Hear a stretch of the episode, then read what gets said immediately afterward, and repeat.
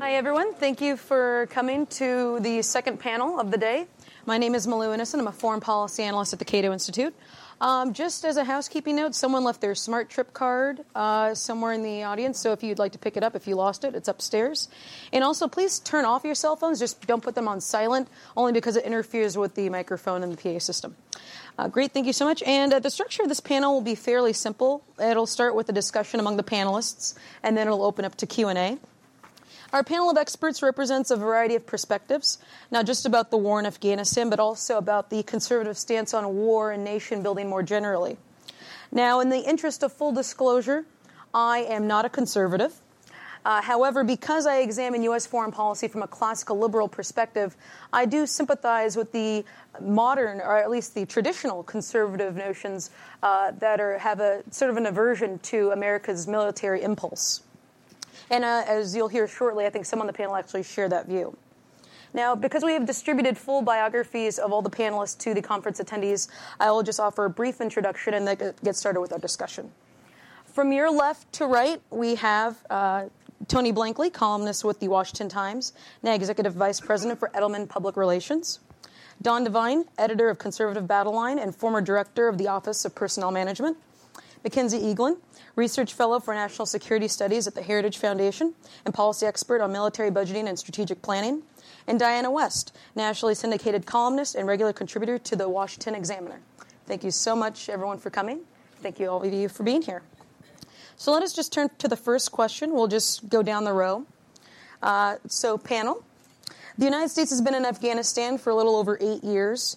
Uh, given that country's widespread corruption, pervasive poverty and illiteracy, and the dysfunction of the international alliance.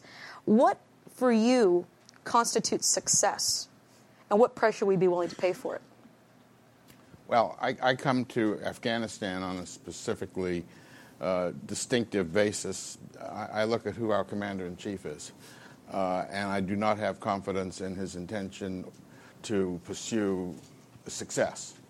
So, although I'm normally supportive of, of, engaging in using whatever we need to, somewhere in the zone of Dana Rohrabacher's views, although a little different, I believe in engagement. But and I think we have interests to protect there, but I don't believe that the I don't believe that the resources are going to be applied. I think he said he wants to get out in 18 months, uh, and I don't want to see any of our troops uh, killed to cover a politician's backside. Mm-hmm. So that's a different question than given the commander in chief we're going to have for at least another three years. Mm-hmm. Uh, my choice would be probably the Biden solution, which is to uh, to disengage as quickly as we can with maintaining some minimal supportive presence, because uh, I can't ask anyone to, to, die for an exit strategy. Mm-hmm. Success was leaving three or four years ago. What do you do now? Uh, what Tony says is the only possible thing. I mean, you've got to turn it over to local, and that's been the whole problem there. They can't decide. You're going to have central government control. You're going to turn it over to the community. They're still arguing it this week. Uh, um, but they've got to make a decision uh, uh, one way or the other, and I think the only way we're going to get out is if we hand it let the local forces take it over. There's no way you can run that country centrally out of Kabul. Nobody's ever been able to do it. Nobody ever will. I believe success is an Afghanistan that can defend itself, purely and simple, but it is not necessarily the elimination of all violence in the country. I, have fallen the sort of general U.S. military camp here where you know, diminishing violence levels and, of course, decreasing the insurgency and the influence of the Taliban is important but it would be unrealistic for the U.S. to expect that we could ever see this wholly peaceful, um, flowering, prosperous nation, I, and I don't think that is our goal. Again, an Afghanistan that could defend itself, and for all the requisite reasons therein for what our interests in that are, is, I think, a modest and reasonable and achievable goal. I would say before we discuss what success in Afghanistan would look like, there is a need to assess whether success in Afghanistan is in our national security interest. Um, I think that the question implies that there is something for us to win in Afghanistan, and I'm firmly of the belief that there is not.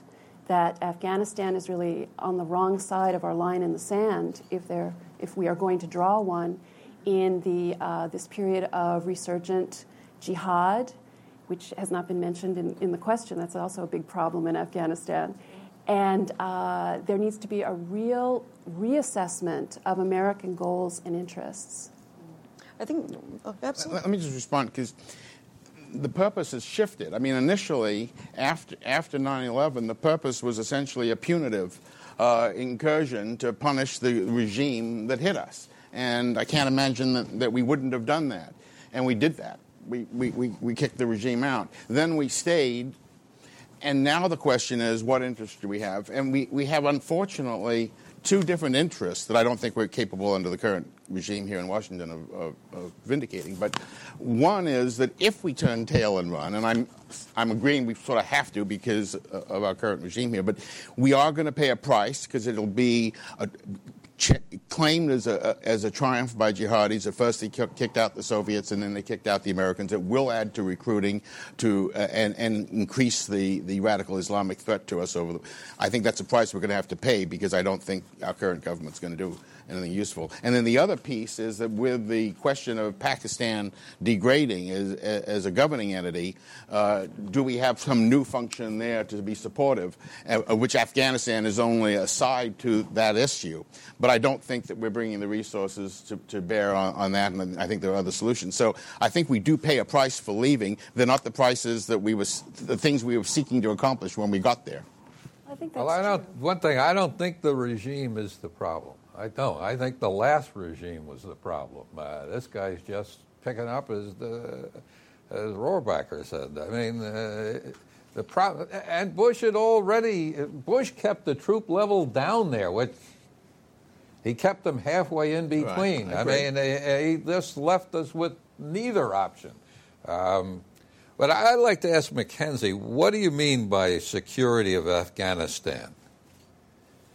And what's that? That's The you said that's or just yeah. What does that mean? Uh, does it mean the Kabul is running the country? I mean, what does it mean that Afghanistan is running itself, or whatever term you use? that it's capable of defending itself, Defending from whom? Nobody's attacking Afghanistan. even from internal threats, which are these days are just part and parcel with the threats from emanating from the region. It's everything has bled over so much, so much. Tony's point, including into Pakistan as well as other regional. Al Qaeda is a globally inspired insurgency, so it's certainly leadership is in the region, in the FATA, in Pakistan as well. Um, they've linked up with the Taliban, but it's not exclusive to Afghanistan. So a country that can defend itself certainly requires some elements of governance and um, reconstruction. The governance pieces ca are certainly debatable. I don't know that a strong central government is necessarily achievable in a realistic time frame. Um, but then again, in a tribal nation like Afghanistan, I traveled there two years ago. Uh, what we've seen, for example, in specific regions and areas is that success on a village or mountain basis or community basis is achievable. And if you put the Afghan National Security Forces, the various elements therein, including Border Patrol, in charge of this, and they're in charge of basically defeating four of the threats that Afghanistan does face today, right now, not the U.S. or coalition forces, although we're certainly a partner in that effort, then they can help do things like achieve local But who is security, they? The root ar- out corruption. The, who? The National Army? Who who is doing all this? the Uh, Army, the police force, the Border Patrol, and then the the, problem locally is the army and the local mil- uh, militias are fighting each other. I mean, some places. I mean, and Afghanistan lives to fight each other. If you did what I think is the ideal, which is decentralizing it, you're not going to have peace. They're all going to be fighting with each other. You know, it may not be big bombs in the air, but they're going to be fighting each other. So it's, it seems to me peace within Afghanistan cannot be the goal. Well, I didn't say that. I said a reduction in the level of hostility, but not an elimination of it. Well, Mackenzie, Mackenzie and Don, uh, doesn't, Diana actually brings up this good point in the sense that what discernible U.S. interest does the United States have in sort of trying to uh, settle disputes amongst different tribes in Afghanistan? I mean, well, just do, well, I would say none, but I would say that does not mean there is not an overriding U.S. interest in the region, which is the Pakistani nuclear mm-hmm. capability. And if America does not have a program, a plan to completely neutralize that capability as needed, then we are truly in trouble. But in terms of uh, making peace among various tribes, we have seen this already falling apart. I mean, it would be funny, it would be Keystone Cop time if it weren't so tragic. Mm-hmm. We saw just this past week a tribal. Um, a tribal agreement of 400,000. Oh, the Shinwari mem- tribe. Yes, they fell apart because they started fighting again. But you wonder what happened to the million dollars that was supposed to have kept the tribal elders keeping hold of the 400,000 tribal members. I mean, that, you know, down the drain again. This is just one small instance. But no, there is no overriding American interest in making peace among tribes in Afghanistan. Afghanistan is not an overriding American interest. The Pakistani nukes, that is our overriding interest in that area. And as far as Tony's point about suffering for a retreat, I would say it depends how that retreat is couched, how that retreat is prepared. It is not to say that threats may not come from Afghanistan or come from the same region. They can be addressed in ways that does not require the logistical nightmare of basing hundreds of thousands of Americans and allied forces in Afghanistan, which of course is a nightmare as a landlocked country. Um, we're seeing that as a big problem getting the new troops that the president's ordered going in. The theory that has not been tested, the theory that makes the most sense to me, is something uh, often known in military parlance as the lily pad strategy, which is essentially basing um, American firepower either in friendly bases already existing in friendly nations or off carrier groups, which can command as much firepower as you know, some nations put together, their military resources. So if you stay on essentially an offensive stance and say, you know, not taking not taking attacks, further attacks, not taking further aggressions as they affect us, then I don't think you are going to be perceived as retreating. You're going to be perceived as being, aha, smart, no longer no, feeding look. I mean, you know, people can smell a retreat. And, and, and if we're taking a powder, we're taking a powder, and we ought to understand that the that, that jihadis around the world are going to sense we they won and we lost on this round. I mean, I would say we shouldn't delude ourselves into thinking. And when we stand off, and maybe we have to do, I say that may be the the, the, the default position we got to go to. But the problem is, if you don't have intelligence in country, then you're just sitting there, and you end up sort of being isolated little units you have to defend, whether it, wherever it is, and you spend a lot of money and time defending your force, and you don't have much effect in country. So the truth is, it's not much of a strategy to, to, to sit off in little enclaves and, and pretend that you're having an impact in, in a country. Uh, the reality is that, that there's been this absurd mission creep in Afghanistan from the initial cause, which was obvious, to now we, we're sort of stuck there and trying to figure out, and I think you know it's, it's, a loss either way. Either we stay and we lose men, or we or we and we leave and we lose face. And there's a price to pay for losing face. But I'd rather at this point lose face than men. I mean that's right. Right. I mean I think that overall, I mean the notion that we'll look weak in a when we do withdraw or when we do scale down our presence, I do think that's legitimate. I do sympathize with that notion.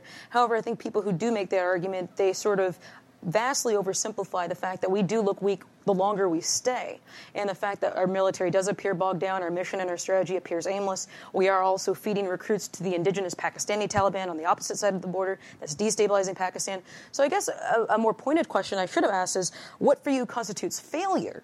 And when should policymakers essentially come to the conclusion that, despite all of our efforts, that really this mission is just not working? Yeah, this mission is, is on the brink of failure and it will fail. I think. Uh, as Dana said in the previous one, when Reagan recognized that the Beirut mission was a failure and he cut his losses. You don't like to admit failure, but look, I understand that when McChrystal's memo to, to the president before the president made his decision, that the language, as it's been described to me in the uncleansed version, was that if we're fully resourced, uh, men and material, and if the U.S. government and all its different branches coordinates much better than it has been, then in five to seven years, we have a better than even chance of succeeding at allowing, at establishing a government that will be able to assert its sovereignty in most of the country. That was the best case scenario that McChrystal gave to the president. Uh, better than even. That's basically a crapshoot.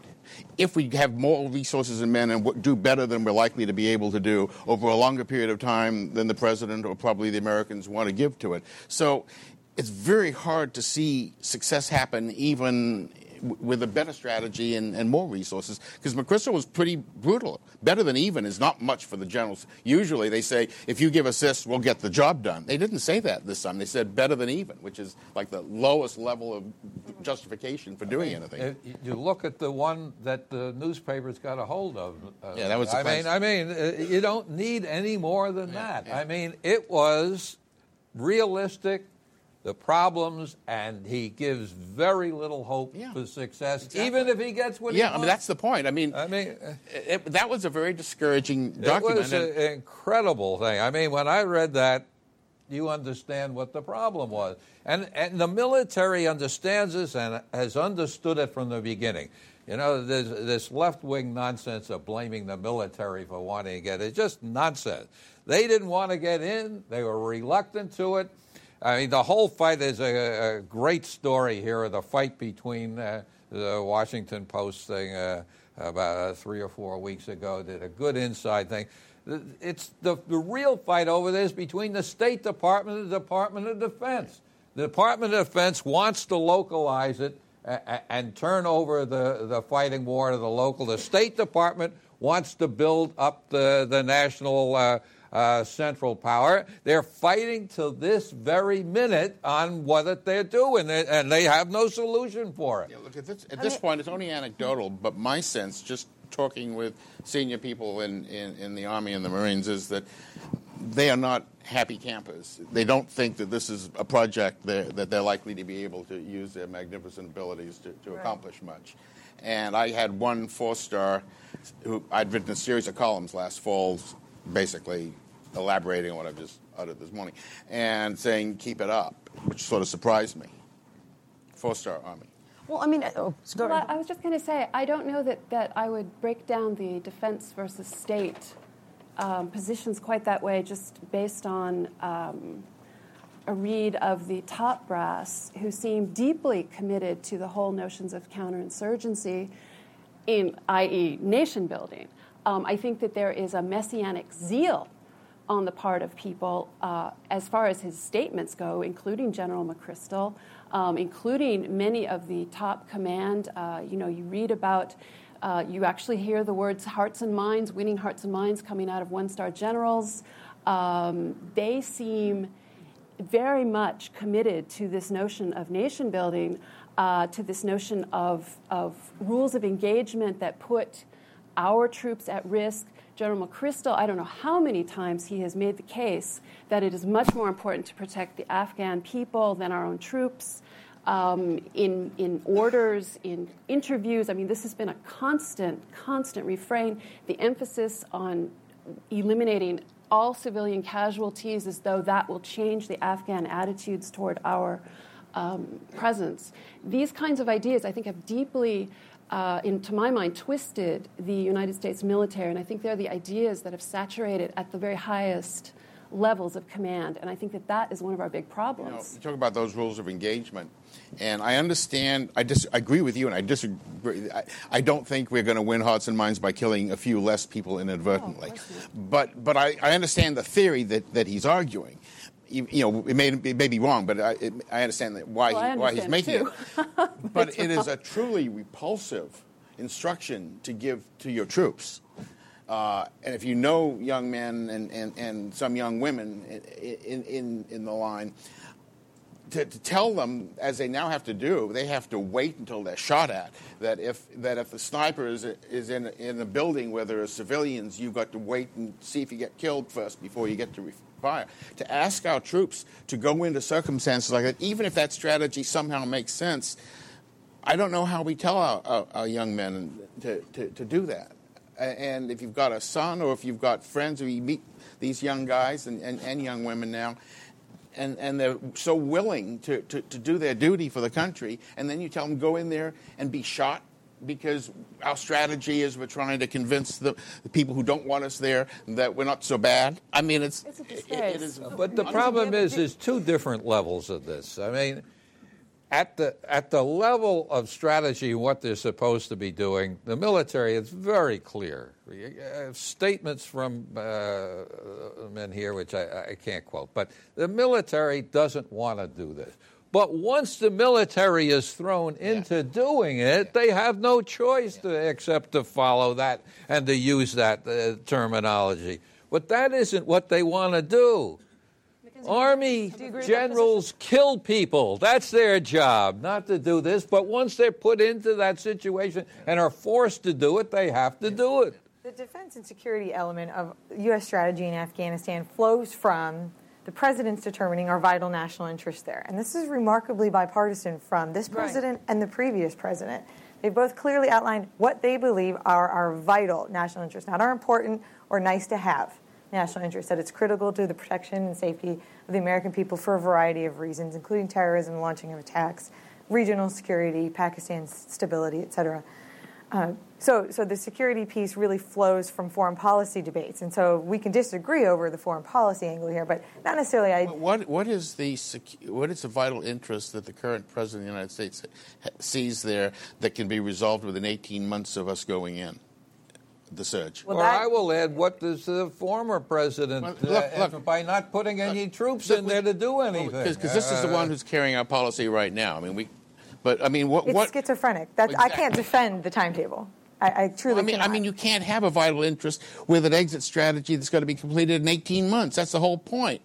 If you have a vital interest, it's vital, which means all the resources you know have, must be applied to keep it. So when he says he's and publicly that, and, and, and I'm told our generals believe that's one of the reasons that some of their strategies they're trying to get as much done as they can as quickly as possible because they know that they're going to be pulled out that's inconsistent with the whole concept of a vital strategy. There's I a- don't know how you can uh, say we have a continuity of vital strategy, strategic interest when we have a president who, who says we're getting out in, in 18 But months. we also have a Secretary of Defense that said very clearly, well, we're not really only there for 18 Yeah. they have walked it He back. says we. severely. I mean, the day that the president announces that, the same day They the have- Secretary of Defense was on the Hill have made- saying that we're and it's a and the ne- flexible and, date. And, the, and the next day, the, sec- the the president's press secretary was asked, "Which is it?" And he went to the president and came back and said, "And the, said the president still intends to, that that 18 months is, is a real time." So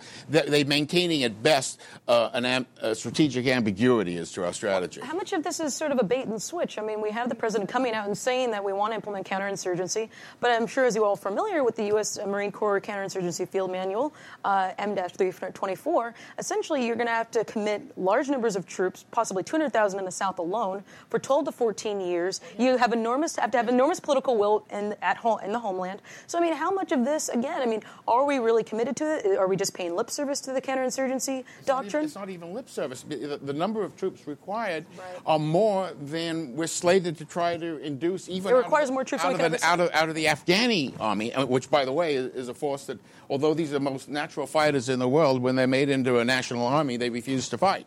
I mean, they fight as tribal men, but they don't fight un, under Kabul's direction. So we've managed to turn some, one of the greatest fighting people in the world into shirkers. You know, well, and we're, amazing. we're resourcing this. Uh, I would argue the president is resourcing this with the Goldilocks option. He chose the middle road for the McChrystal uh, report, the extended one, who presented three scenarios, and to achieve the maximum chance of success, he didn't choose that option. Why wouldn't you? If it is, and I agree Goldie, with your point. Goldilocks was a fairy tale, as is the strategy. Well, well, well, I mean, we all, we all know that it will require many, many, many more troops than we can even that can, we can even commit. and time, as And you time, mentioned, and time, absolutely. and time. Uh, so, do you actually? I guess we all don't. We all disagree with the notion that we'll be out. Uh, we'll actually beginning the withdrawal by July 2011. I don't disagree with that.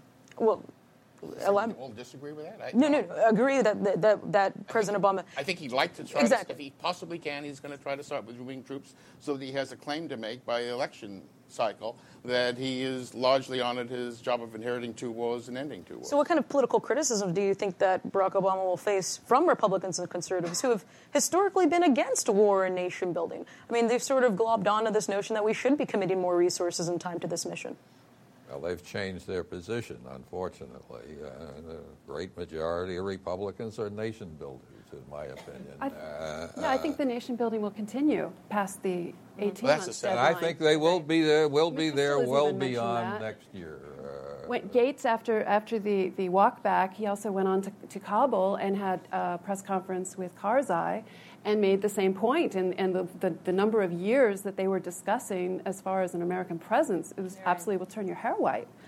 Well, you know, I mean, 15 years. And uh, Right, exactly. Another on top of the past eight that we've already spent. I mean, sort of in keeping with the theme of the conference, uh, President Ronald Reagan, in his first inaugural address, said, "quote If no one among us is capable of governing himself, then who among us has the capacity to govern someone else?" Unquote. So, given Afghanistan, given uh, we're operating in a culture we barely understand, we have to uh, penetrate uh, linguistic, cultural, and religious barriers. Uh, why do so many Republicans and conservatives believe that social engineering will work in Afghanistan when they do not believe it'll work here in the United States? I asked uh, one of the major conservative editorial page editors that same question four or five years ago. Was that me at the time? Or? it oh, could have been you. Could have been. Um, I don't understand it. I, I just don't understand how you can both hold the position that you cannot manage one country, but you can manage the whole world. Uh, to me, it's incomprehensible. I mean, this is taking us to a different conversation than mm-hmm. Afghanistan. Mm-hmm, mm-hmm. Yeah, absolutely. Bro, to the broader yeah, Yeah, I mean, foreign policy. Well, I'll probably disagree with some folks, but oh, well, go ahead. Well, please, well, please, I mean, no, no, I'm just be, because I think there's an alternative to being. I mean, there, there were no imperialists left anymore. No Teddy Roosevelts who actually want an empire. I think most of us who are more aggressive, who, who think we need to be engaged in the world, are empiricists. We, we think there may be factual situations where we protect our interests by being engaged in the world. I certainly am. I'm, I, I, I think that often we have to be engaged in the world. But then the, the test is, and that's where we get, get back to the question is, can we do it in any particular instance? If we can't do it, then it doesn't matter that theoretically we order. And I think ideologues, and we have a few neoconservative friends who, who, who, as a matter of principle, think we ought to. I mean, there's a famous Weekly Standard cover of, of, of in, favor of colony, reinstating colonies, American colonies. Uh, I think that was sort of being, you know, outre a little bit. I don't think it, it really Kristol really meant that, but but there, there's other than that wing that thinks that sort of American greatness requires us as part of our spirit to be out there dominating the world. I think most of us who would be seen as, as internationalists, as engagers, as I think of myself, only do it because we think in a particular instance there's something that needs to be done that we're capable of doing. And then it's a factual dis- discussion. I mean, Pat Buchanan and I have been arguing these foreign policy issues for 15 years, and I don't think there's an ideological difference between us, although we never agree on a single thing, because he always sees that America's interest is more likely to be guaranteed by us staying home, and I tend to see our interest likely to be increased by take Israel. I mean, if we want to get into that question, you know, is Israel uh, a burden, as General Petraeus is now arguing, that, that, that Israel's refusal to surrender her sovereignty to, to the surrounding Arabs is, is, uh, is undercutting our, abil- our troops' ability to fight in the Muslim world, which is an interesting proposition that Petraeus made, if the news reports are right. Or is, our, or is Israel for, for, a lot of reasons, an ally worth protecting. And, and it's a factual question. This, that second one is a factual question. Either they are or they aren't. I think they are, although I can conceive the argument that they're not. But that's the difference between an ideology of, of, of greatness abroad and just trying to figure out the facts, what helps and what doesn't. Well, I think that maybe they're both ideological quest or both ideological answers that you're getting at. If I would argue that Petraeus' recent remarks, which I believe have been confirmed in his own testimony before the Senate, I believe yesterday, uh, which essentially restated what had been reported, which was, if you haven't heard about it, he basically uh, was supposed to have sent staff officers to brief the Joint Chiefs Chairman Mullen, et cetera, on the position of the, his Arab uh, leaders in his CENTCOM sphere on the fact that the Arab leaders are very frustrated by Israeli intransigence and that this was undercutting American interests. We saw this amplified by Vice President Biden in Israel, reported to have said uh, with the housing crisis uh, that the houses in Jerusalem were now endangering American troops in various theaters. So it becomes actually a very important part of this. I would argue that that is actually the Arabist way of looking at the world, the Islamic way of looking at the world, the Ummah centric way of looking at the world, whereas conceiving of Israel as an ally, going to the other side of the aisle, would be the Western anti jihad point of view. So I think they both fall within two ideologies. The question becomes which one do we follow? And I, I think that's kind of where we are. I think it's a, a question that's never asked because it, we do never discuss the Islamic nature. I mean, so far in our discussion of Afghanistan, we haven't really even touched on the Islamic nature of the culture, which I believe is at ba- root, you know, putting up obstacles to a lot of our attempts to impose Western frameworks on the way they live and, and govern themselves or not govern themselves. Well, in what respects do you feel that U.S. interventions, uh, both during throughout the Cold War and then post uh, after the end of the Cold War, now through the War on Terror, how much do you think that U.S. intervention abroad actually incites uh, violence against the United States? I remember we saw this during the one of the Republican primary debates in 2008 between Rudy Giuliani and Ron Paul, and uh, Rudy Giuliani all but demonized Ron Paul for even uh, uh, alleging that the United States was responsible for having the violent acts of 9 9/11 attributed to it for its interventions abroad. Would you would you agree with that notion? Would you, where on the continuum would you sit? Would you sit more with Rudy Giuliani or more with Ron Paul, and why? Oh, well, I would certainly agree more with Rudy Giuliani. I don't believe that a nation defending itself or defending its allies or defending its way of life can be accused of incitement because the, the alternative way is essentially to submit.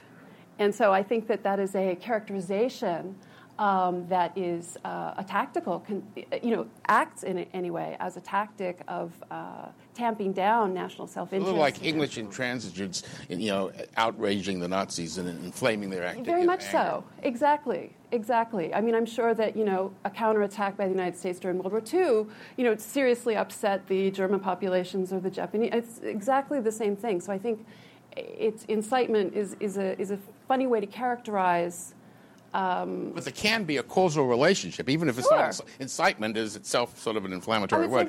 But obviously, the, there can be a causal relationship. Our, our, alliance with Israel undoubtedly has exacerbated our problems in, in the Middle East. That, that, that, that is an undeniable fact.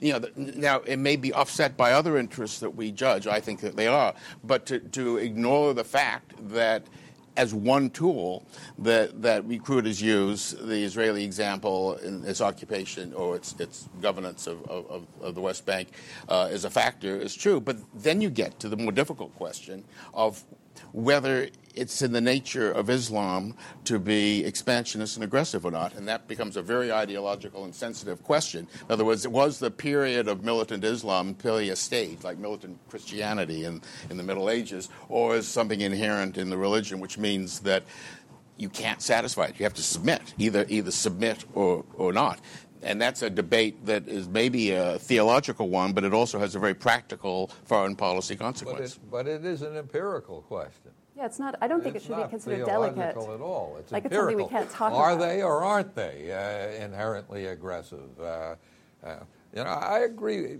with you that the, the issue is the national interest and how you define it, and it's not ideological. There are people, the neoconservatives on one side and the uh, Wilsonian intervention on the other, they're ideological. The problem with conservatism, as I understand it, and it goes back to the first statement, the Sharon statement uh, of the modern conservative movement. What's in the just interest of the United States? It's the only justification for being uh, involved in it. But what the diff- what that is empirically can have enormously large different empirical. Mm-hmm. You talk about Buchanan. One of my best friends, I gave him one of his first jobs, is John Bolton. He says, "I'm always with national interest. It depends." but we never agree what's in the national interest. But at least it's the right criterion. And then we get down to deciding is it or isn't it in our national interest. And we try to do it on as empirical as possible grounds. Uh, if you put your money where your mouth is, though, and you look at not just our words, and in this case, at Argue in Afghanistan, Tony raises a great point. We're not actually resourcing what is supposedly a vital national interest.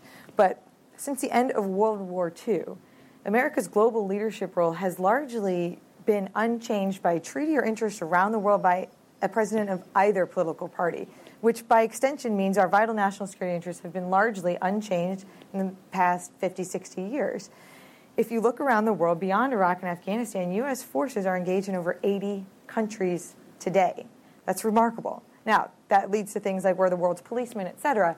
But what I want to know is then if, if we disagree on sort of what our role is in the world, then why isn't it changing? You know, no president of either party, including this one, is diminishing those commitments right. anywhere. Right. No one ever questions uh, the sort of the presumption of U.S. primacy in the world. We're talking about the possible inherent expansionist uh, tendencies of Islam, but what about the inherent expanded tendencies of the United States? I mean, as you say, uh, not only do we have military operations in 80 different countries, we have U.S. forces stationed in 148 different countries and 11 territories. The, question that they're there, but are they used? Now, look, Ronald Reagan committed U.S. forces less than any president of modern time other than Jimmy Carter. All right? That's not a mistake. I mean, it's, it's, it's a, it, he has a sense of power should be absolutely the last choice. Remember uh, when he went to the arms control agreement, what happened in the conservative community? They called him uh, uh, uh, uh what forgetting the word, but a sellout to the Soviet Union, uh, one of the leaders of the major conservative groups. Uh, uh now, that's an ideological anti communism as opposed to uh, an empirical one based on interest. The Sharon statement, by the way, again, says that anti communism is, quote, at present the danger because it is a threat to these liberties of the United States. Uh, it, it, it, should be an empirical question. And having them stationed around the world, which we can question, is different than whether you're easily willing to use them or not. And Ronald Reagan was not. And he's my guide. I, mean, I guess I got to, for me at least, I'm not sure that there is, I don't know what we mean by conservative foreign policy. Mm-hmm. You, we have on domestic policy a, a, spectrum between libertarianism and statism or authoritarianism, and I know you know Reagan was on the libertarian end of that. On foreign policy, you have engagement and non-engagement. You have everyone from Wilson and Roosevelt, who were almost authoritarians, certainly statists domestically, who were engagers. Reagan was an engager, not with any more military force necessary. So you can be either place on those spectrums. You can be a liberal, you can be a statist at home, and believe in engaging in defending national interests, you see it, or you can be a Ron Paul. You can have either combination. You can be libertarian and non-engaged, you know, libertarian and engaged, as Reagan was. You can be authoritarian and, and engaged, uh, as Wilson or Roosevelt, or authoritarian and I guess not engaged, which may end up being the current president, perhaps. I don't know. But I don't see why it's conservative to either be engaged or not. I don't. I don't know. I know what conservatism is from my point of view. I don't see how it applies to foreign policy. And part of that gets to the, the definition of nation building you mm-hmm. referenced earlier, and, and, and I would I wouldn't necessarily agree with social engineering as as part of that, but nation building alone and the definition of nation building versus state building, I think gets to. I agree there is no conservative foreign policy, but particularly conservatives on this notion and, and mission of nation building. Uh, is largely uh, disagreement as well. There, there's no unified answer on what that is. Conservatives generally have thought in the past limited humanitarian nation building missions led by the UN, for example, in Bosnia and Kosovo, are you know limited and okay in certain scenarios, but these larger, broader scale efforts uh, that may have been described, yes, there's there's no answer, and no, none of us necessarily agree. I think there may be. I think on nation building, I think there is an ideological. Uh, I mean, nation.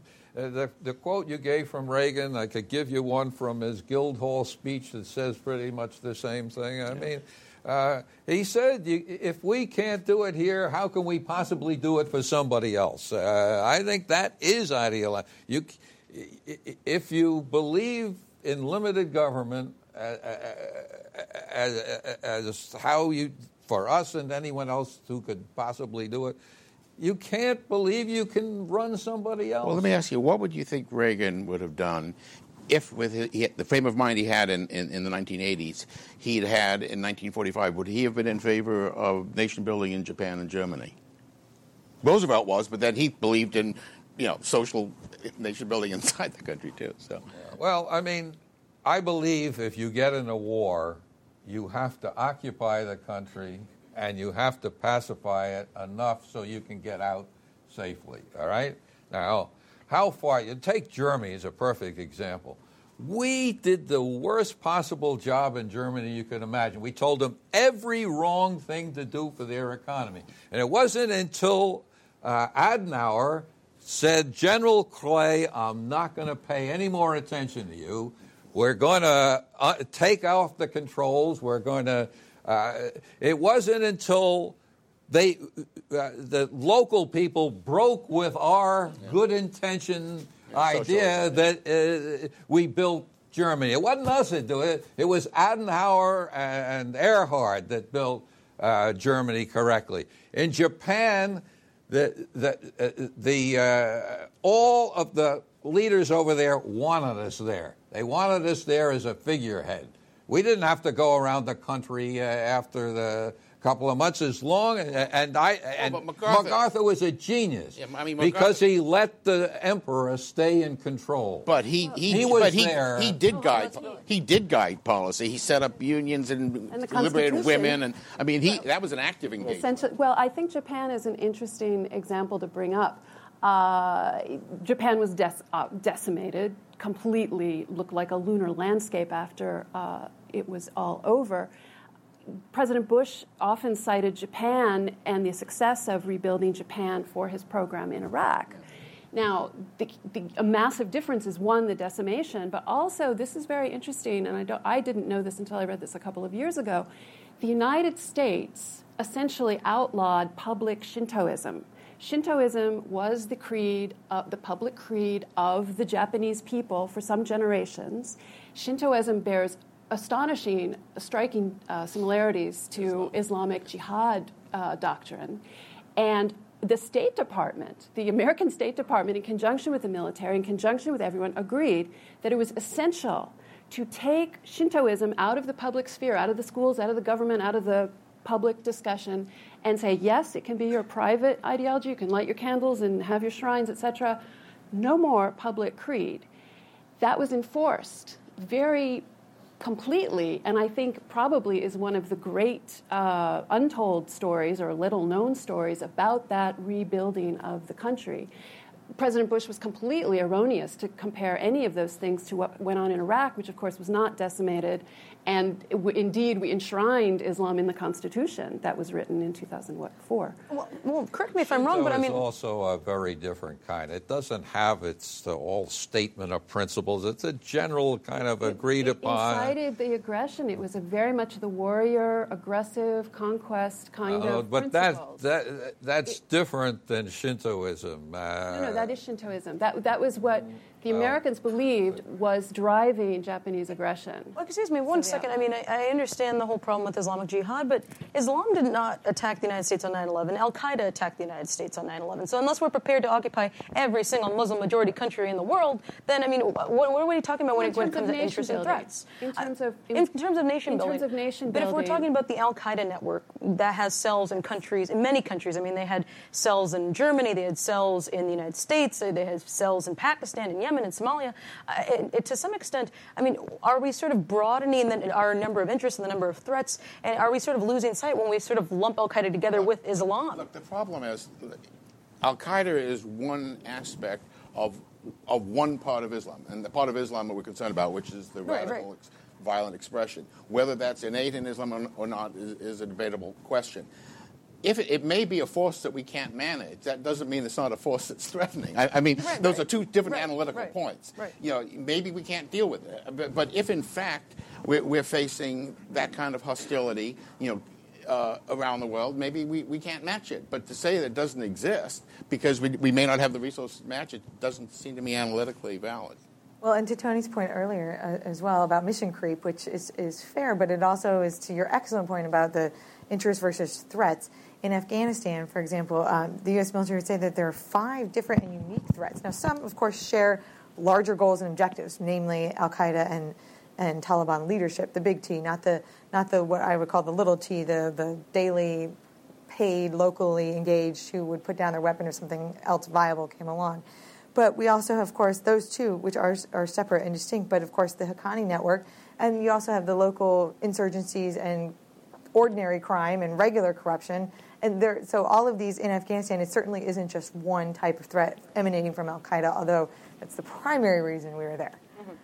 I would say that I think that in many ways the most militant expressions of jihad and, and, and um, terrorism are in many ways distractions that have successfulully um, attracted all of our focus. That's what our focus is here today. I think the other aspect of Islam, and I think it, it's, it's, it's a mistake, in other words, to just focus on Al Qaeda as the sort of brand name or the brand uh, form.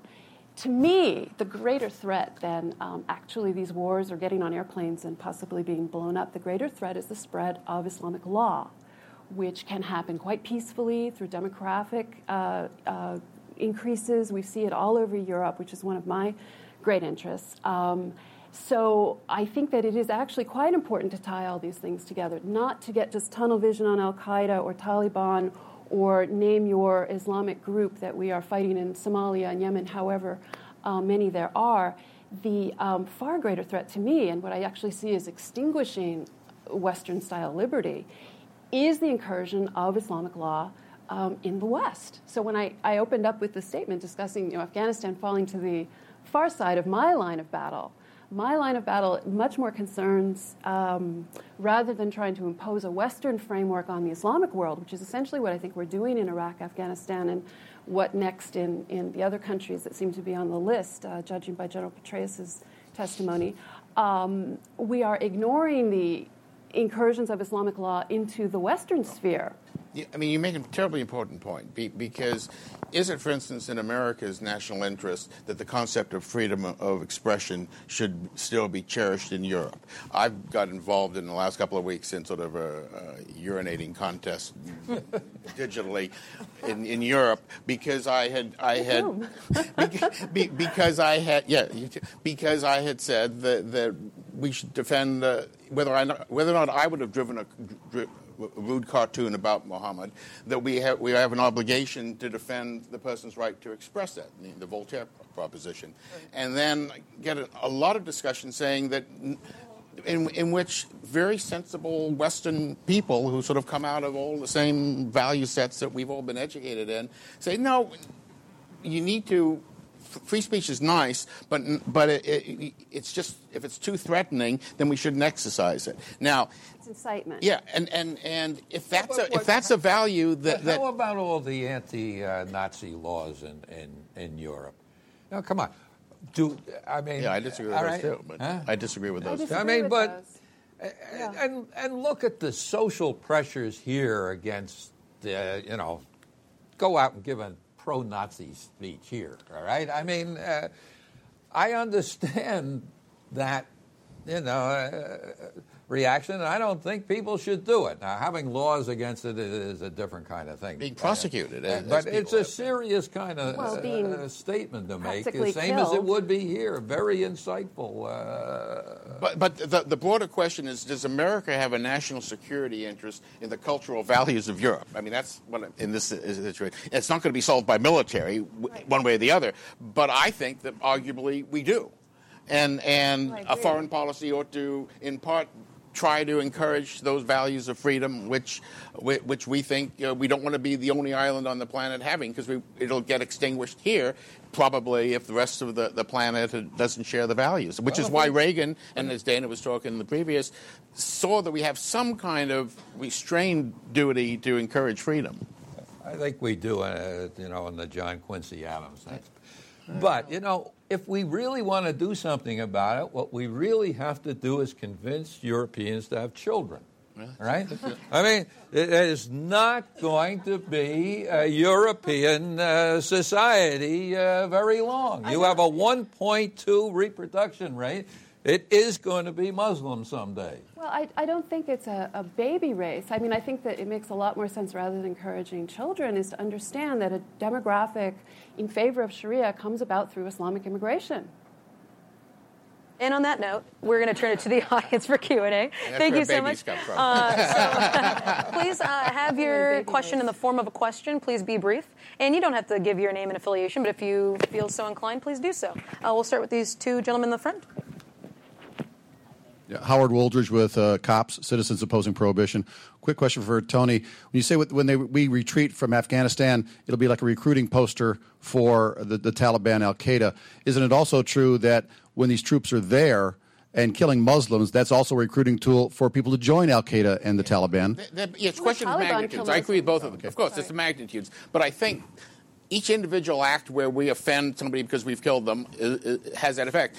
The collective effect of the nation being driven out of a country, I think, is a pretty big one. I'm willing, un- regretfully, to accept it because I don't think we, we have much of a choice. But I, I recognize that in accepting it, we are that, that is of a bigger magnitude of, of negativity for us. our losses. And a macro question for the for the uh, panel: uh, China seems to be doing quite well economically, with essentially zero troops in zero countries. That's not true. That, uh, roughly, roughly, we're sending, we're spending huge amounts of money to maintain the American whatever it is. Uh, the question is, going forward, no one here talked about cost. Uh, I just had a grandson. I'm worried about the fact that we're 12 trillion in the hole and going down fast. And one of the reasons is we are spending what 20 times more on military than the, or as much on military as the next 20 countries combined. A couple of quick things. China is spending as much money as it can on defense as quickly as it can. It's going towards a blue navy. They're trying to copy our, our capacity, blue navy fleets. Uh, there's a huge arms race going on in, in, Asia. So, so they think that having lots of arms is good. Now, they're getting richer and, and they may be able to afford it. I agree with you. Ultimately, our industrial base, our economic capacity, will determine our, our, our, our military capacity, which is why Germany lost two wars, although they were better troops, man for man, than the English were. But, but unfortunately, they didn't have the industrial base of the United States behind them. Liz? Well, I would say first that China is actually piggybacking on American troops being in places like Afghanistan and Iraq, where they are doing beautifully economically. I think they have the largest investment with the copper mine in Afghanistan, for example, that is going on and uh, benefiting from the American presence. Uh, on your first point, that was to Tony, but in terms of Americans killing Muslims being a recruiting poster, the Taliban, et cetera, kill far more Muslims than Americans do. In fact, this was one of my, my problems with General McChrystal's uh, theory because his idea that eliminating civilian casualties was our route to uh, being loved. And, you know, for example, the more re- most recent UN figures on civilian casualties showed that at least 60% were anti government forces in Afghanistan, with 30% coming in with uh, American and Afghan uh, uh, inadvertent casualties. So it, it's, it's, you know, it's, it's kind of a hoax. I would never compare uh, you know, apples. It wouldn't be an apples to apples comparison for sort of Chinese engagement, militarily or otherwise, around the world to ours because they are a regional power, and we are a global power, and we have global responsibilities and global interests. But to to Tony's point, uh, what concerns me is that their level of defense spending relative to ours, as a percentage of their economy, grossly outpaces ours. And for a regional power, and we're a global power, you see the mismatch here. What does that mean? The the point to the for example, seeking a blue water navy, which is true that it would be, in effect, a globally engaged navy above, on, and uh, below the seas. Um, so, if, again, if you're this regional power, you see that there is a disconnect in the public about what the ambitions here are and what they're actually telling us they're doing. Um, and and your other point, which I of course am blanking on right now. Oh, what we're spending, uh, of course, on defense, which is one of my favorite topics. Uh, it's something, in fact, Chris Preble and I often debate if he's still here in the room. Uh, and uh, any co- country, including NATO countries, but China is a great example. And like I said, they far outpace the U.S. as, as relative to what we are doing. And you know, our defense spending is at a historic low. Our economy was much smaller in World War One and World War Two, and we were spending half of our entire economic output on our military engagement. Today, it's about four or five percent if you include Iraq and Afghanistan. But your point on deficit spending in the war is is a fair one, and it is not. It is it's bad governance, and this this again is both parties, both presidents. Now, this past year, Congress is passing war funding as part of the regular congressional budget process, but up till this point, we're just printing money to pay for it, and. Uh, you know, the answer is good governance. You either cut other spending or you reduce other programs. You figure out a way to pay for it. That that really is the reasonable and responsible thing to You do. know, there's, there's a difference between global, being a global power and being a legitimate power. It, America has had an interest in, in, in the world order as it roughly is, as England had an interest in the world order as roughly is. China may be like Napoleon. England had an interest in, in, in stopping a revolutionary change in the order of, of, of, the world. They fought a horrible war against Napoleon, then had a peaceful, prosperous century after that.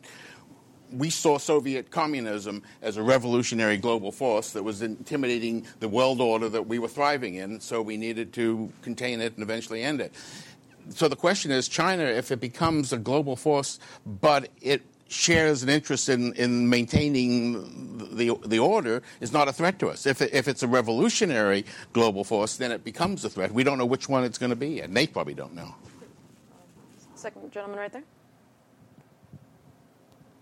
Yes, I'm Russell King. I'd like, um, I wondering if you knew anything about just war doctrine and unrestricted warfare and how they, uh, how they clash here, because it seems that uh, just warfare is moral doctrine as opposed to a strategy, and unrestricted warfare is just the way you get advantage.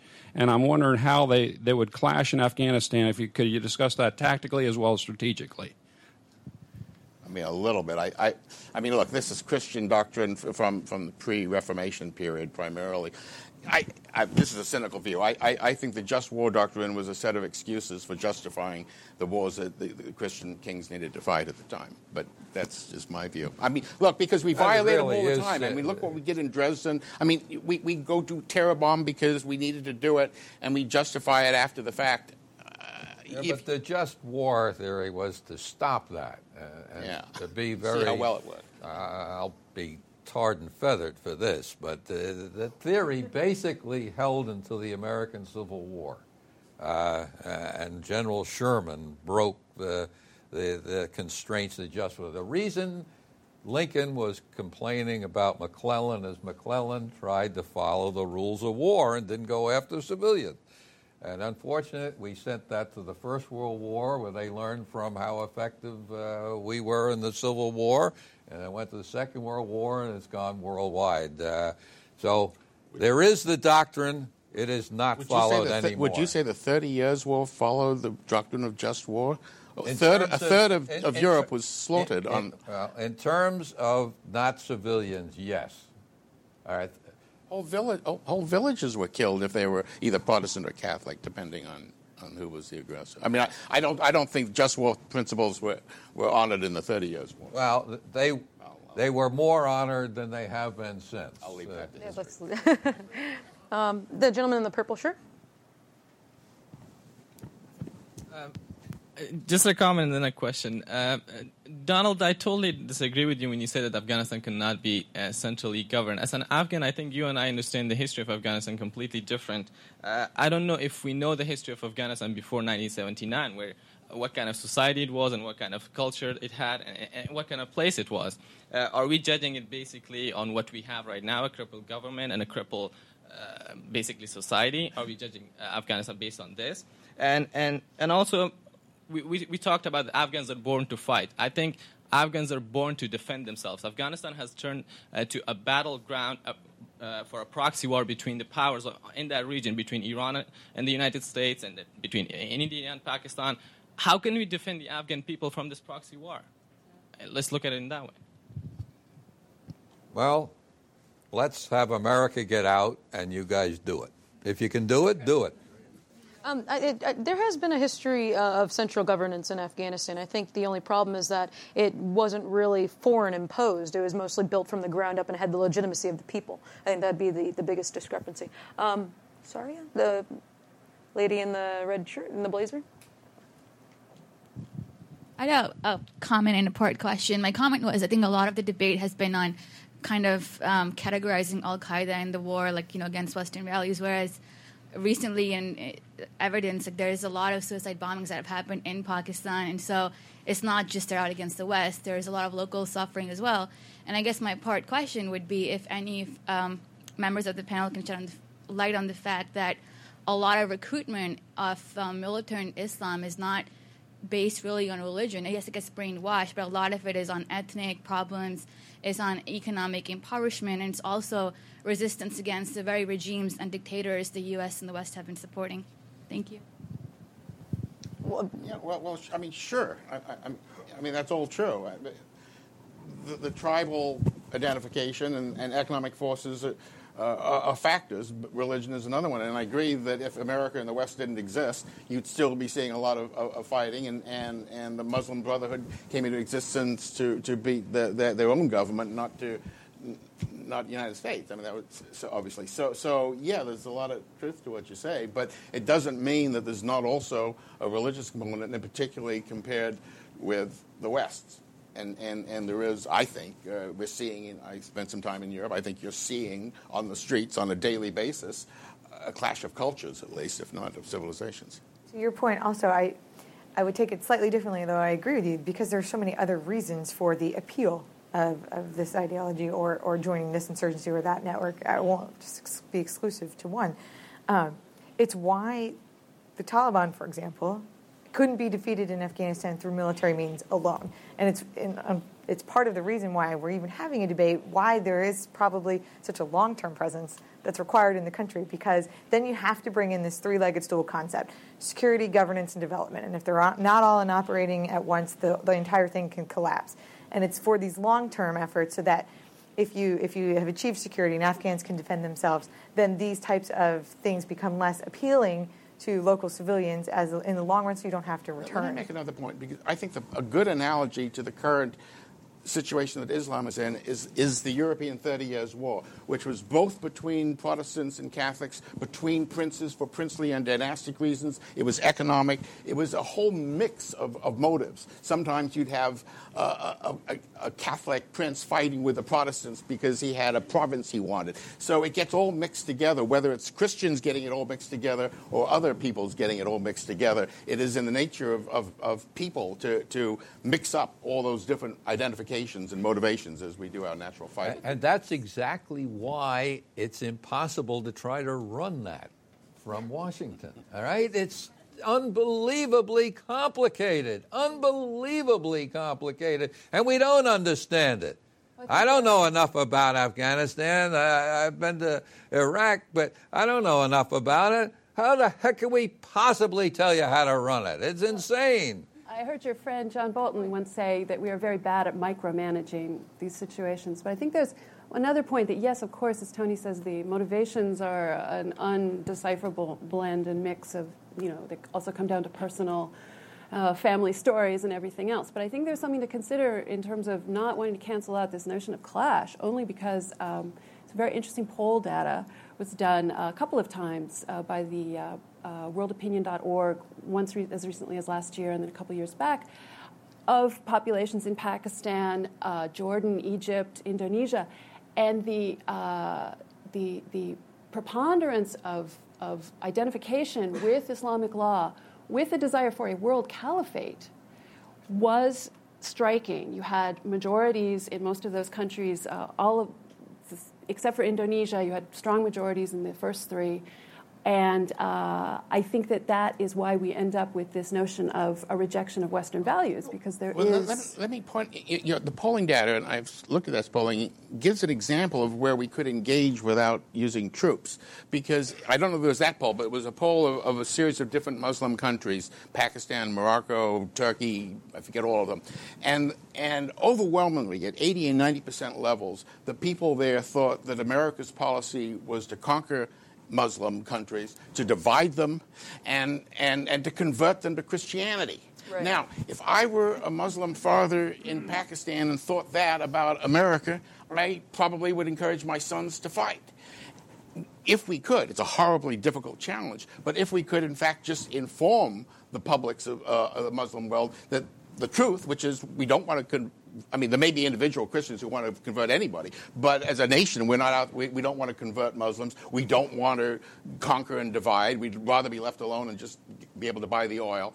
Uh, but but that misinformation is a, a great force uh, of hostility, and it's an opportunity to engage, if we were capable of it, without bayonets and bombs. Well, That's true, wait, but the me. fact that we've got an enormous army in two Muslim Well, countries makes that argument very difficult. But, but, but, but it doesn't contradict the argument. It doesn't contradict the no, truth it of doesn't. it. It should be done. And, and, and it could be done, Yeah, but uh, there's a very important point here. I think you raised something extremely important, which is if you are bringing to an Islamic culture female equality, equality before the law for non Muslims, freedom of conscience, freedom of speech, all of these things that Are we think are apple pie. That is an attack on the bases course of. Islamic Of society. it So, how does the maybe less than educated person, or maybe educated person, it doesn't really matter, interpret that as anything benign? It is an attack on essential values of the Islamic world. And I don't think we've ever come to grips with that. Certainly, our leadership hasn't. And I think that that is a very important point. How could they interpret it Well, we- differently? I mean, Um, we- I give don't know. one example. It is an attack. That's so true. One example: when I was in uh, Iraq, uh, they took us around. Of course, where the uh, they want to show us Western type things. Uh, there were two women on the group with me. They took us into this women's uh, uh, forum group, you know, uh, modeled on Western groups there, to go in and talk to them. And we were uh, accompanied by a female uh, major, all right? Uh, um, they absolutely shunned her. Absolutely. They would not go near her. Uh, when we sat down in the room, everyone else was kind of around her, nobody. Nobody. Now, I just read in the paper, we're going to take that concept and bring it to Afghanistan, too, which is a side point. But my point is the difference in terms of the social setting there. The women themselves didn't want to deal with this Western Well, type woman. Th- This uh, raises an important point. Some, I think Americans tend to give a misimpression of our intentions because we assume that our values are universal values, mm-hmm. and therefore we assume that we're just helping people be their best selves by taking our values, and that sort of looks like cultural domination from, from the other side. And we're not even aware of it when we're often, usually we're doing it. the old ugly American concept writ large, and, and, and that's, it's, it's a failure of us to communicate our genuine intentions. And, and the world misunderstands us to both sides' detriment. I've always said that international relations is much like physics. You know, every action has an equal and opposite reaction. So, uh, this gentleman in the front with the glasses. I want to uh, go back to how we got into Afghanistan post 9 11. Uh, Tony Blankley, you said that initially the war was a punitive action. It seems to me it was a bit more than that. Punitive would have been like Clinton uh, lobbing a few missiles. No, no, no. I, well, I, I meant punitive. You know, get everybody, the government did it and shoot them all. That's punitive. Oh, oh, okay. Well, so that's regime change in, in that. Just, just get the guys who got us. Okay, but but once we're in there, my question is: Is there a moral alternative to nation building if you replace the regime? Can we, for example, destroy and leave? And if we can't, then isn't the last eight years what inevitably happened if we believe that we have a moral obligation once we destroy something to replace it with something?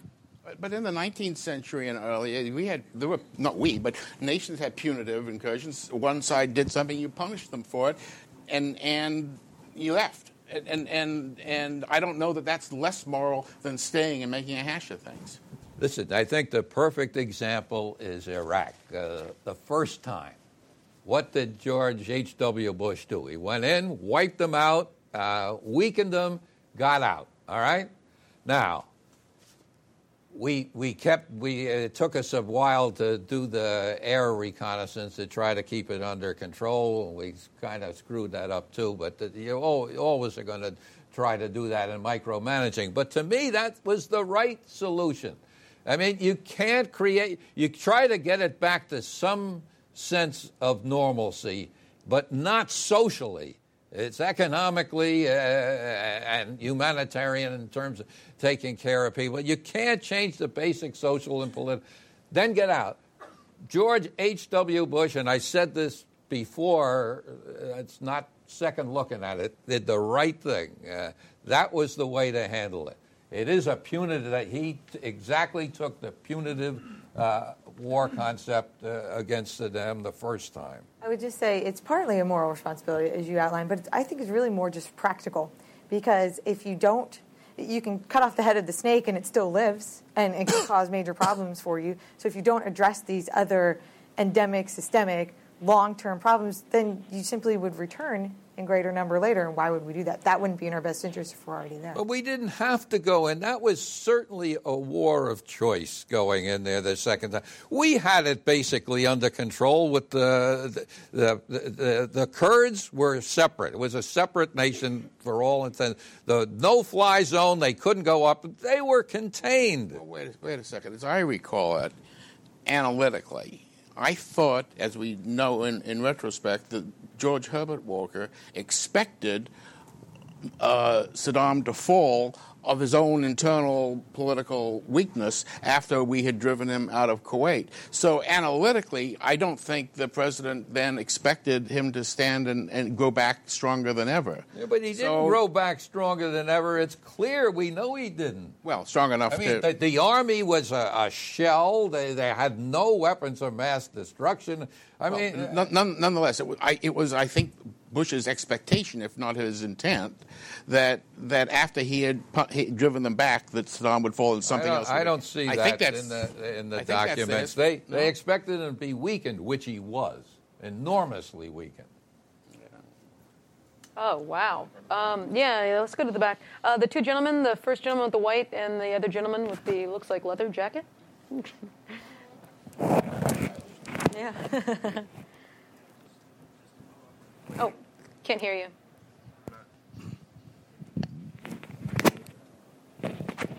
So to follow up on the point about um, the first Gulf War and why, in your opinion, why in your opinion that was the right way to go, punitive action against a state actor.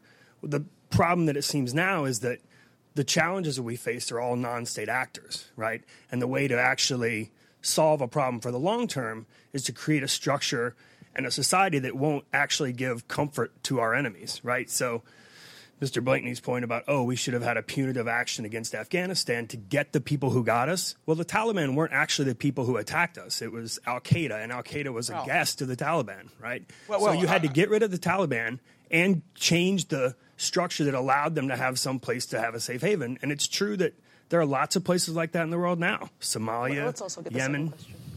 Question. So it's so you you almost it's almost as if we've created a situation in which our only option is nation building. Like there's there's no longer a situation in which you're going to be able to have a punitive action in which you don't actually leave a structure better than the way you had it before, or else they just come back. So uh, it, it doesn't it doesn't seem like it's seems like it's a new it's a new world order in terms of thinking about and- disorder, yeah. Well, and let's get the other question as well with that.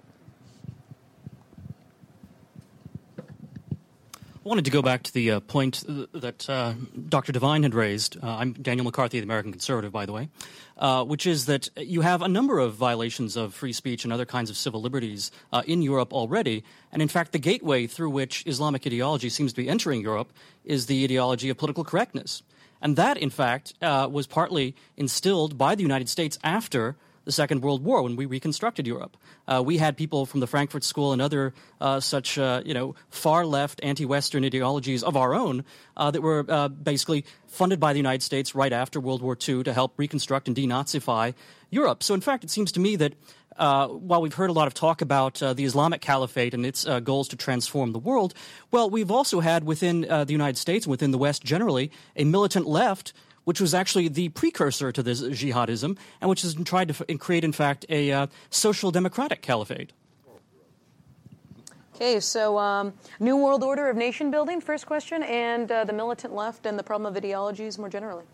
Uh, let me just briefly. Look, uh, obviously, there are there are forces other than state state actors that are a problem, but there are also state actors that are empowering uh, them, but we're not prepared to deal with them. Saudi Arabia obviously funds a tremendous amount of instruction that uh, that results in young men being adversely disposed towards us, and we're not, because of the oil and other reasons, prepared to deal with them. But the fact is that there are states that are empowering those forces, and I don't know that we can ever completely extinguish it, but it's a little bit. I don't like the, the analogy that well, but the piracy uh, that the British eventually resolved, you know, that you make it harder and harder, give them fewer and fewer sanctuaries, and maybe you, you, you reduce it down to a tolerable level. Uh, as far as cutting off the head, I, I mean, I think that the Taliban's giving succor to Al Qaeda while they trained to attack us was sufficient to say that they were complicit. Uh, and and the Taliban, uh, in the previous discussion, correctly, they, they were not uh, that popular amongst the, the, Afghanis. They were not the Mujahideen. They were created by, by, by Saudi Arabia and Pakistan. They were their fanatics, uh, created in the aftermath of our departure from Afghanistan last time. So I think that left to their own devices, the Afghans over the centuries have shown themselves to, to not be a, uh, simply a, a, fanatical people, but a fine people who govern themselves in their own land quite adequately. I would, oh, I'm sorry. Uh, I was going to say just to the first question only. I, uh, it's a fair point that uh, many of the threats that the U.S. faces and chooses to address or not are, are, those posed by nation states. And then there's that whole other set that also knows no borders, but it's not necessarily uh, uh, a person. So it's cybersecurity, for example, and uh, information and technology, globalization, how, good or bad. but on the nation state piece, you know, I actually agree with Michael O'Hanlon from Brookings. He wrote in Monday's Washington Post, you know the stabilization and reconstruction, some call that nation building. That's the U.S. policy is, is, is stabilization and reconstruction after you remove a regime, this long term rebuilding. For better or worse, it is U.S. policy. Stabilization and reconstruction versus nation building, that's just a distinction without a difference, though, right? I mean, we're talking that's about strengthening the. Yes, yeah, okay, okay. Exactly. Oh, why don't we do that for the U.S.? You know, just kind of go in and straighten everything out. Go- you know, we're going to have a great country the, that way. Because in the von Hayek Center, it's none of the government's damn business. Right. I mean, there are parts of, of I'm sure, Detroit I mean, that, that is like the point there right. too. I mean, uh, no, no, no, I couldn't no, disagree with you more. Uh, uh, uh, the problem you can't solve any problem forever, anything. You you mentioned one that was solved: piracy. You're, reading about what's going on there. That's, beca- that's because no, the Royal Navy no longer rules the waves. okay. When we did, no, you George. never, you never solve any problems forever. Bush went in. Uh, first, Bush went in Iraq. He solved the problem.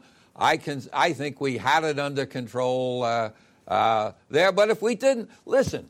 I'm a pragmatist. Go in and knock them over again. You know what? the right solution was the second time line up the top 50 Baathists, kill the top 49, tell the 50th one no messing around with your neighbor and no mass destruction uh, or death. I said, okay, that sounds like a pretty good idea. Leave them in there. Diana, Cynical, Diana, yes. I wanted to say one thing. I just wanted to uh, point, uh, add one thing to the non-state actor, state actor notion, which is, uh, again, the, um, the, the organization of the Islamic Conference is the largest international organization body in, in the world, aside from the United Nations. It is a collective designed to advance Sharia in the world. It, it is a collective of the 57 Islamic nations. The members are kings, dictators, foreign ministers. They move these things forward, and I, I think that, you know, again, should, this should not be ignored as we focus on the wars. And then on the uh, notion of uh, the Frankfurt School and so on, certainly denazification in Germany, this is very true. I think you also have to understand there's great receptivity in Europe to these ideas, particularly due to the success of communism um, which, yes, the Cold War is over, but um, we certainly see the ideology live on. We have many communists in power again in Europe. We have socialism. We have, you know, they call the EU the EUSSR for a reason. So I think that, you know, this is a twin, a tag team problem in terms of um, the left ideology. Tell lady right there in the back. Thank you. Uh, oh, thank you. Um, if we go in here and put everybody out who we don't like, uh, as you suggested, I think one of the important issues that was has been discussed, but perhaps overlooked when we do go into other countries, is the cultural, tribal, religious issues that are different from ours, or the same differences we have in this country. So, as we're at war in Afghanistan and, and Iraq and Iran, do we go, what about the Middle East? I know, Mr. Blankley, you touched on that. But do we say to Israel and, and, the, and Palestine, just go at it, get over it, we're pulling out, uh, and take a stand and let the nations just do it themselves without any American support? Because I really think we do not understand the cultural, tribal, cultural issues that are involved in those countries as compared to ours. I mean, the fact that we don't know everything doesn't mean we don't know anything. The fact that we can't get everything accomplished doesn't mean we can't do some things that are useful to us. And that's why I said at the beginning of our conversation, we should be empiricists. We should be practical. If we can, if there's a threat to us that we can neutralize for 10 years, that's a good thing to do. If we can't, then we, we shouldn't try. And the fact that we're not going to be able to make imperfect man into, into a perfect society, I understand that. But powerful nations have been able to shape the world in a manner useful to, to them for a long time. And, and when it's in our interest, we should do it. I mean, it's not an ideological point, it's just a practical one. There's some waving hands at the back. Okay, we'll just get those uh, last two. We're actually running a, a little bit out of time. Uh, so the gentleman in the back with the checkered shirt and the gentleman who's waving his hand back and forth. Checkered career, right? Uh, I'm David Hoffman. I sometimes write for Sojourners magazine, and this is simply a reply, brief reply to the gentleman who spoke earlier, the delusion of a so-called, uh, the, the, quest for a so-called social democratic uh, caliphate. That is the most tendentious, preposterous piece of poppycock I've ever heard. Who's, okay. who, who said? Oh. It wasn't us. yeah, take him out, line him up. Okay. Oh. Uh, just a brief comment. The worst part with nation building is that you never know where to start and when you have a nation. It's, it's very hard to. But you also know for a fact that if you start rebuilding to six, seven, eight million oil production barrels a day in Iraq, and you leave that 50th guy there, he's going to turn into something with that power. So, so there are some basic things that you can any without looking around at the culture. There's some basic things that you can look into the country and see. This is a source of problem. Let me be very small. Just let me get rid of this accumulation of wealth, centralized wealth that brings bad things. So I think that there should be a, uh, you should be able to, to focus at least on some things. I think um, centralizing the oil well. That even if you killed 49 of the 50 guys, you're not eliminating the larger problem because of the the the, the potential there to capitalize on the wealth of oil or any other. Well, I don't say you you remove the problem. All right, I said all you get two things: don't go across your borders, and don't have any uh, uh, uh, weapons of mass destruction that may threaten us. That's all I ask. You do what else, that's your problem. Does anyone have any last comments? I would just make one comment, which is a little bit related to that, which is something we haven't discussed, which is our oil dependence on the Middle Eastern countries. Um, to me, if, if I were going to devise a conservative foreign policy, my first point of interest would be developing our energy resources and cutting down, cutting off, hopefully, eventually, that uh, very corroding and I think corrupting um, need to appease and to play to uh, the Arab world, which I think we're seeing, you know, in, in General Petraeus' testimony and things like that. I think it's a big factor well, that we would like to eliminate. Well, oil is a global commodity, so I think that our oil dependence doesn't require dependence on these autocratic regimes in the Middle East and Persian Gulf. But with that, uh, thank you everyone on the panel for a lively discussion, and thank you everyone for attending. Please, um, if you need to use the restroom, do, do so quickly. Uh, we'll be ready for our keynote speaker in about five minutes.